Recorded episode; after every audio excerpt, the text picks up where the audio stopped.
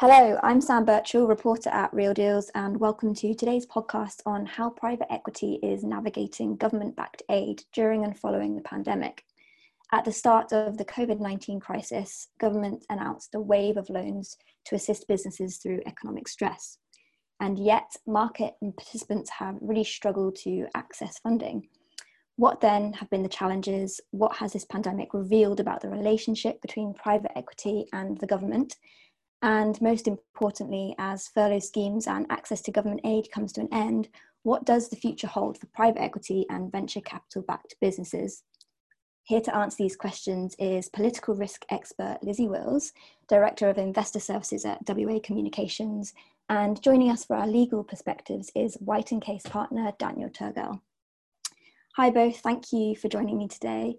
It's a real pleasure to have you both speak on this topic, um, as it's one that's really been front and centre um, on the agenda of most firms and, and uh, businesses.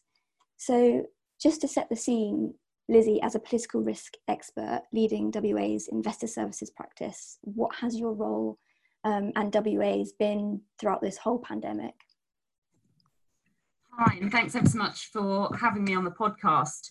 Um, our role has typically been before the pandemic um, supporting investors understand the political context for investment decisions. Um, and this has obviously changed quite significantly over the course of the pandemic and over lockdown in particular, when the number of M&A transactions has, has greatly reduced. So what we've spent the majority of our time doing um, has been supporting investors in, in other ways, particularly helping their their management teams to understand the vast amount of information coming out of government and helping them navigate that. And obviously, a huge part of that has been understanding the business support schemes, how they work, the eligibility criteria around them, and how they can best use government support to to help their businesses over the longer term. Thanks, Lizzie, and, and thanks for being here again. Um, and Dan, coming over to you, sort of what, what was your role at White and Case and, and what's been your experience with the various bailout schemes from the, from the start of the pandemic? My name's uh, Dan Turgel. I am a corporate partner in the London M&A team at White and Case. Thank you very much, Sam and, and Lizzie, for having me and discussing these important matters.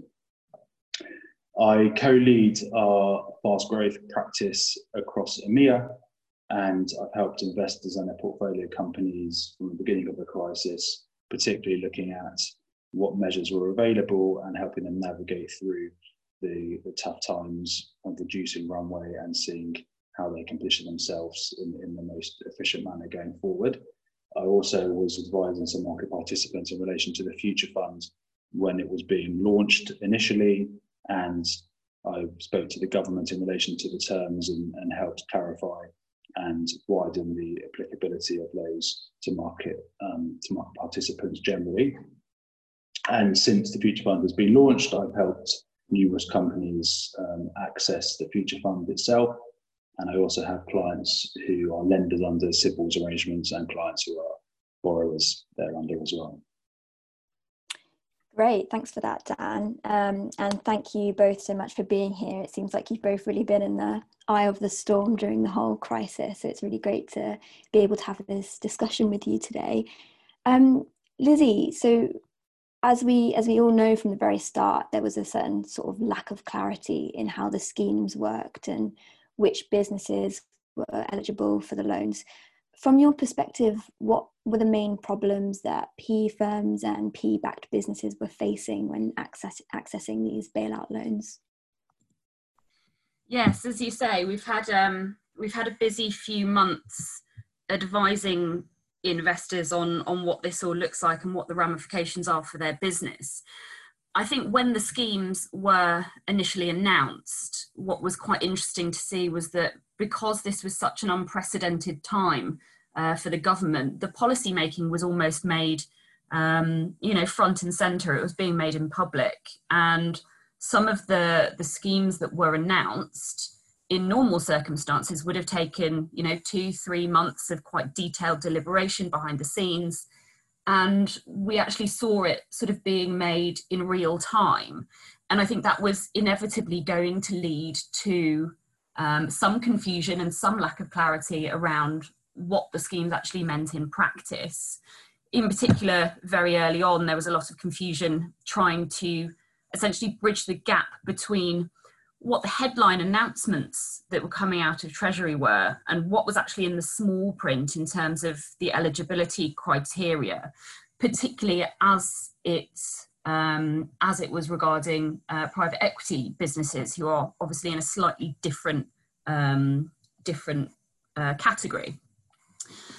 Then you got to the, the sort of the navigating the actual application processes themselves, which which proved a whole new challenge um, particularly given each of the accredited lenders were being told specifically by uh, the British Business Bank at the time that they were individually responsible for interpreting that eligibility criteria um, when they were deciding to approve um, or not approve those loans. So, what you ended up with was quite a significant variation between the different lenders, and you had a sort of a series of Chinese whispers going around the, the PE industry about you know which banks were taking a more or less aggressive stance in relation to the eligibility of PE-backed businesses.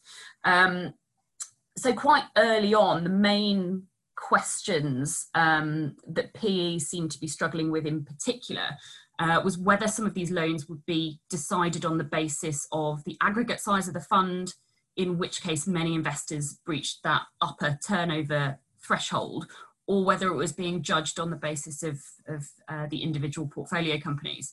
Um, so there's been a lot for them to get their head around. And as I say, a lot of this policy making was being made um, in real time.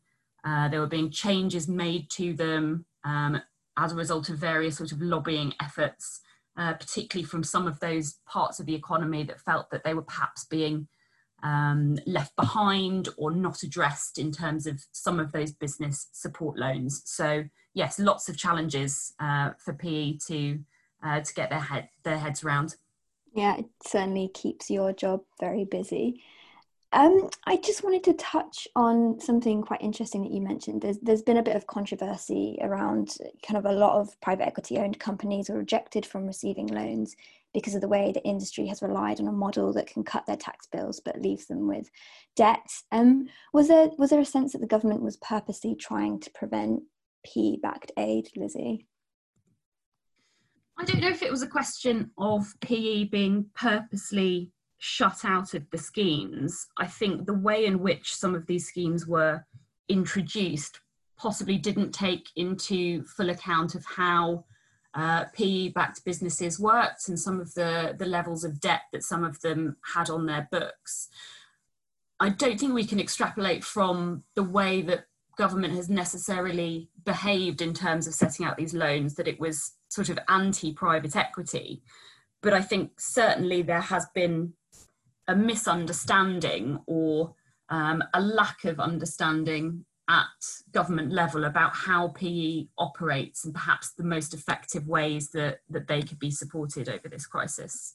Uh, Lizzie, so tax changes to carried interest is another thing that has been kind of increasingly on the headlines at the moment. Um, in your opinion, is this kind of again another example of private equity being being reined in or penalised? Again, I don't know if we can necessarily say that it is private equity deliberately being targeted because the government sees that there is something fundamentally wrong with um, with PE. Um, what I do think is true is that private equity is seen as um, almost an easy political target for the government to um, to look to when they're trying to get their their financial position back on an even keel. Um, if you think back to the government's manifesto last December, um, which now feels like a very long time ago, they obviously committed to not raising any of the, the personal taxes, so income tax, VAT, national insurance. They've said they're not going to raise. So you have to have a, a think about well, where is this where is this additional money going to come from? And we know that they need to raise a huge amount of money um, to be able to plug some of the, the gaps that have been created by COVID. And targeting PE will not raise too many eyebrows amongst the wider electorate who um, who see investors um, and particularly PE investors in the UK as being, you know, people with lots and lots of um, lots and lots of money, deep pockets, and see them as being the kind of the quintessential those who have uh, the broadest shoulders should bear the heaviest load. So I think from a government perspective, they can certainly look to private equity to try and raise some of that additional funding.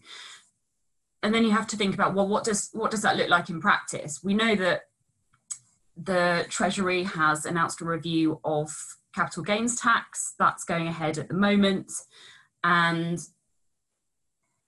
I think we can genuinely see um, a case being made now in Treasury by not only backbenchers but um, but members of, of the cabinet as well that capital gains tax is something that that should be reviewed in light of the the COVID pandemic.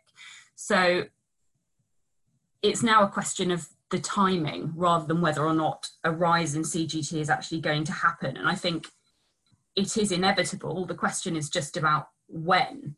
Um, the government's going to be grappling with that question of timing um, ahead of the budget, which we're expecting um, probably early December this year now. Um, the government's obviously going to want to raise as much tax as possible in the short term, but also bring into balance um, the economy, make sure that you know early stage um, and nascent growth isn't compromised by by huge rises in tax. So, you know, the government is is walking a bit of a tightrope here, um, and that's something that that Treasury is is discussing at the moment. Um, in terms of the carried interest point, I think that that speaks to the same um, the same wider agenda. It's obviously been sort of chipped away at at budgets over the last sort of five or six years and the government will be looking at whether there is any more room for manoeuvre in terms of carry, um, potentially bringing it uh, in line with, with income tax, potentially bringing it up, um, not quite that high, but making quite a shift up to the sort of the mid 30%. So potentially an easy win for the government whether they understand all the ramifications on private equity and the businesses that private equity supports in the UK, I think that's probably a question for another day. Great, thanks, Lizzie. And it's not so much a matter of if, but when they will carry out this tax hike then. Yes, I think so. Um, and Dan, I, I, just wanted to come over to you because your area of expertise really lies with the, the Future Fund that was announced. Um, could you talk us through what this was, um, when it came about, and how it how it operates? Sure. so early on in the, the COVID pandemic, there was there you know there were clear signs that fast fast growth, loss making, early stage to growth stage businesses were missing out on all the measures that have been made available to other SME businesses. Um, and there was clearly a need for some support for that particular segment of the economy, particularly if, if the UK wanted to keep growing its, it, its technology um, capabilities and to support the businesses that, that were thriving in the UK prior to the pandemic. So there were various lobby groups who were requesting the government put in place schemes to to support that particular segment. And ultimately, the Future Fund was announced in, in early May and, and launched in, the middle of May. Um, and although there were there were quite a few people who were concerned about who would be included or excluded as a result of the eligibility requirements, generally speaking, market participants have been happy with the way that the Future Fund has worked in practice. And again, it, it was rushed through quite quickly. Um, so there were some teething problems. Generally speaking, things have progressed quite nicely. Applications are now moving fairly swiftly. So a new applicant now will normally find out whether they are successful in, in a in roughly three weeks, and they could be funded within a month or five weeks of, their initial application. So, um, you know, there were uh, early stage bottlenecks, but you know, generally speaking, things have gone well. Initially, it was supposed to be a 250 million pound fund, but that amount was exceeded even on the first day of applications. And you know, so far, you know, the government's led significantly more than 250, and it will continue to do so. And the Chancellor has you know, publicly declared the fact that he will provide funds um, for, for, you know, for as long as the, the applications come in and companies are, are eligible um, until the end of September when the fund is supposed to end. There will be funds available if, if applications are made that, that are successful. Thanks for that, Dan. And I know that the BVCA kind of criticised it at first for excluding some businesses. Are those challenges, would you say, have, they been have been have they been solved or? Yeah. So, so some of the main criticisms and concerns of, B, of the BVCA and uh, Coalition of Digital Economy, Coadec, uh, another leading industry group, were around the fact that EIS and SEIS investors were not able to put money in alongside the government to access the scheme. Um, and the main reason for that was state aid driven, which, which, which is also the main reason why um, CBILS and the and the coronavirus loans that Lizzie were talking about earlier are not available to loss-making businesses. So the state aid rules are quite rigid in that regard, and um, it, it, was it was determined that in order to get this scheme through as quickly as possible and available to as many companies as possible um, before it was too late, um, it meant that unfortunately those businesses and those investors had to be excluded from from the scheme. So yes, that that that was initially a big concern in the industry, and kind of there are still know, lots of people who are upset about that and dissatisfied by that.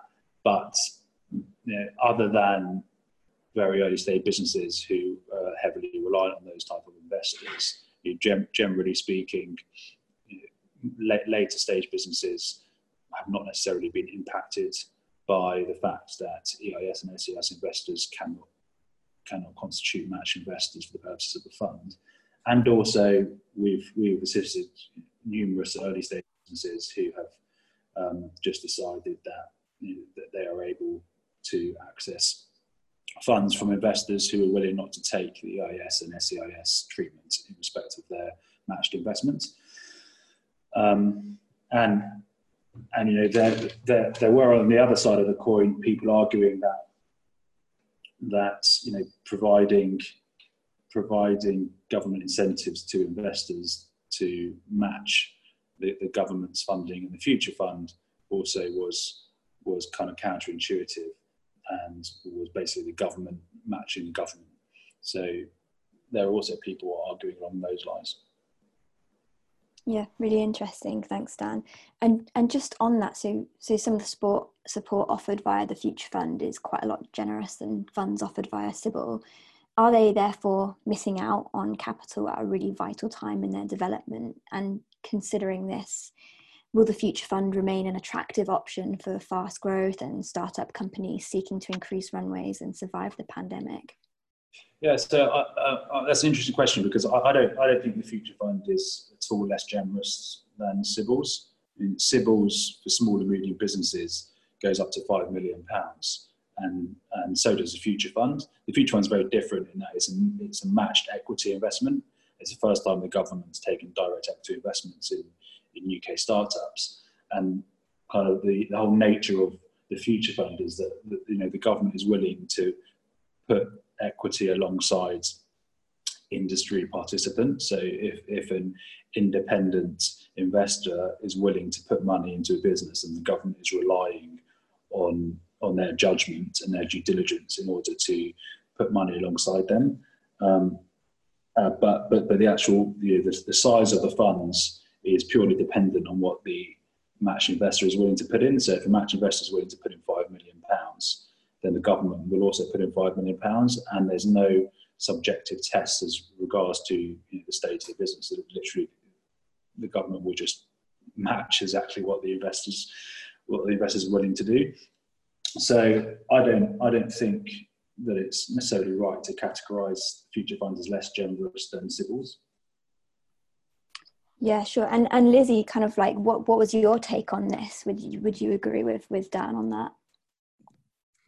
Yeah, I think so. I mean, I think what's been interesting um, about the Future Fund, which was obviously set out slightly later than some of the initial business support schemes, was that the government was was very much in listening mode around which parts of the economy really needed that support, and you know, quite a, a concerted lobbying effort was um, was brought about by these very early stage startups, and the government responded to that. So I think it goes to show that over the course of the pandemic, government has been amenable to stepping in and intervening and, and putting in place schemes that, that it genuinely saw um, as being necessary to support all the different types of businesses in, uh, in the UK economy. Yeah, yeah. definitely. And I guess, yeah. sorry, no, go ahead, Dan. Sorry. All I was going to say is one thing that people don't necessarily realise with regards to future funds as well is that um, you know the, the, businesses that that it's supporting kind of range massively from you know, companies that have only raised 250k previously all the way up to you know, potentially unicorns as well. And lots of late stage companies are also taking advantage of the future fund. So it, it supported a very kind of diverse range of, um, of, of companies across the economy. Yeah, and, and on that, I, I was just going to say to both of you, how, how do you think that the UK loans have compared to um, some of the state state bailout loans in, in Europe or the rest of the world? Um, from from my perspective, um, I think the general consensus has been that the UK bailout schemes have been incredibly generous. I think more so than a lot of businesses were anticipating when the coronavirus pandemic hit. Um, I think, you know, the government has taken a view that they will do anything that is required, um, be that pumping in huge, huge and, you know, unprecedented amounts of money into the economy to make sure that the businesses can come out of this um, in one piece. I think the, the bigger question now is how does the government start unpicking that so we don't see a massive sort of uptick in unemployment, massive uptick in businesses um, becoming insolvent because I think a lot of parts of the economy have got to some extent dependent on on this public sector support. So yes, I think the government has been very, very generous. Whether they have made a rod for their own back in terms of what happens next, I think is is the big question that that now needs to be addressed. Yeah, and I, I agree with that entirely, Lizzie. I think if you compare the the equity backed schemes to what's what's been introduced across Europe, I think you know we really have led the way, particularly in terms of the size of the funding that's available. The France, Germany, and Spain have similar schemes, um, but you know, the, way it's been implemented in the UK, the take up in the market um, has been has been quite kind of radical and extremely well received by most of the market participants. As I mentioned uh, earlier, obviously there are companies that are excluded. um, and you know, I should mention it's not just EIS and SEIS match investors that have, that have kind of caused concern. Um, it's also in relation to, for example, the fact that you have to you, you had to have raised equity and actually issued shares um, worth at least two hundred and fifty thousand pounds prior to prior to receiving uh, the future fund um, loan, and lots of companies raise money by way of convertible loan notes. So there were some there were some businesses who you know have had successful fundraisings in the past are in desperate need of extensions to their runway currently, but are excluded because of you know, the, the, way that the fund has been structurally set up. So you know there are people who are who are you know, disappointed and who could have desperately desperately benefited from the future fund, but on the whole, I think the, the reception has been very positive. Yeah, that's really interesting because obviously there's, as I mentioned before, there's been this kind of debate around whether or not the government was kind of purposely trying to prevent PE-backed businesses from accessing uh, financial aid. Uh, but you don't you don't think that at all, Dan? Yeah, I don't. I don't think the government has, has purposely has pers- purposely sought to exclude private equity from these from these measures. As I say, I think some some of the measures um, you know, may not may not be uh, be applicable due to some of the state aid um, requirements in connection with them. And I think actually lots of our private equity, lots of our private equity clients have looked at things a bit differently. So even even if they and their portfolio companies could technically access some of these funds, you know, they've taken a more holistic view and asked you know, what is the right thing to do, even if you know, we can technically access these funds. Should we be accessing these funds? And mm generally speaking, our, a lot of our private equity clients have decided that you know, they're happy for their businesses to access furlough um, in order to you know, ensure people's job security, etc., and um, defer tax. But gen- generally speaking, we've had a lot of clients who who decided that it was not in the best interest for them or their companies to access you know, the, CBILS and other and other loans that have been made available. Yeah, and I think it's really interesting, kind of what what was available, what was available uh, today, and what was available uh, during the 2008 financial crash. Um, that's really interesting. Um, and I just I just wanted to kind of turn now and look at some of the wider implications of government-backed aid on on the PE and VC community, kind of going into the future. And you touched on it before, Lizzie, but kind of how will the government and the finance sector kind of work together to help deal with the amount of incoming bad debt accumulated by businesses? Yeah, I think the longer term implications for particularly for the, the PE community um, is is really really interesting, and I think we will see a, a very different approach to that part of the economy from the government, and I think that's already starting to come through.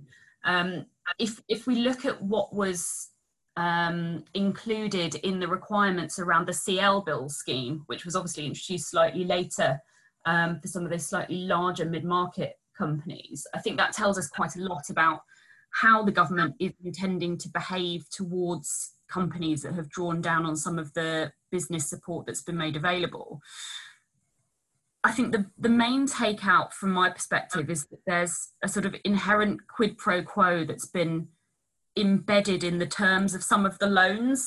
Um, so most notably, uh, for example, co- uh, some of the companies that are drawing down very large amounts of money, so over 50 million um, from the CLBILS scheme, are going to be subject to a number of restrictions on things like dividend payments, uh, senior pay, share buybacks, those sorts of things. Um, and I think that is quite an interesting interjection from a government in terms of how they want to see this money being spent. In the very early days of the pandemic, I think a lot of the money was being sort of handed out hand over fist as almost a government freebie to say, look, we've got this money, we want to help, we want to shore up the economy. Do with it what you will to try and get your business out, out the other end of this. And as the pandemic has progressed and the business support schemes have become slightly more um, slightly more sophisticated, the government has been embedding some of these requirements um, into the very nature of the schemes to make sure that they almost get something back, which I think is really, really important. So I think we can definitely anticipate that there will be almost a sort of corporate reckoning coming out the other end of this crisis, and we're already starting to see that, where businesses will be will be judged on on what they have spent business support uh, loans on, how they've behaved towards customers and their staff in terms of uh, in terms of the furlough, and essentially whether they're seen to have had a, a good crisis, um, and those that are deemed to have not behaved well, I think will um, will face a bit of a reckoning in the future. Yeah, that's that's really interesting, Lizzie. I, and I think we're we're definitely already seeing some of those businesses already kind of keen to keen to show that they've sort of had a good crisis like you said. Um, dan did you did you have any thoughts on this at all? Do you think the yeah, yeah. what's what, what's quite interesting on the on the future fund side is that the, the government as i said is only putting money where private investors are willing to put money. So so it's a bit different in that regard. And the government's obviously hoping that businesses are going to to perform well and you know, generate a return for them in the future. And actually, the eligibility requirements you know, have, have, have changed a bit since it was initially launched. But one of the eligibility requirements makes it open to more participants. That includes the fact that you no longer can only access this if you have a UK topco. You can also access it as well if you have a US topco and have been a member of a US accelerator.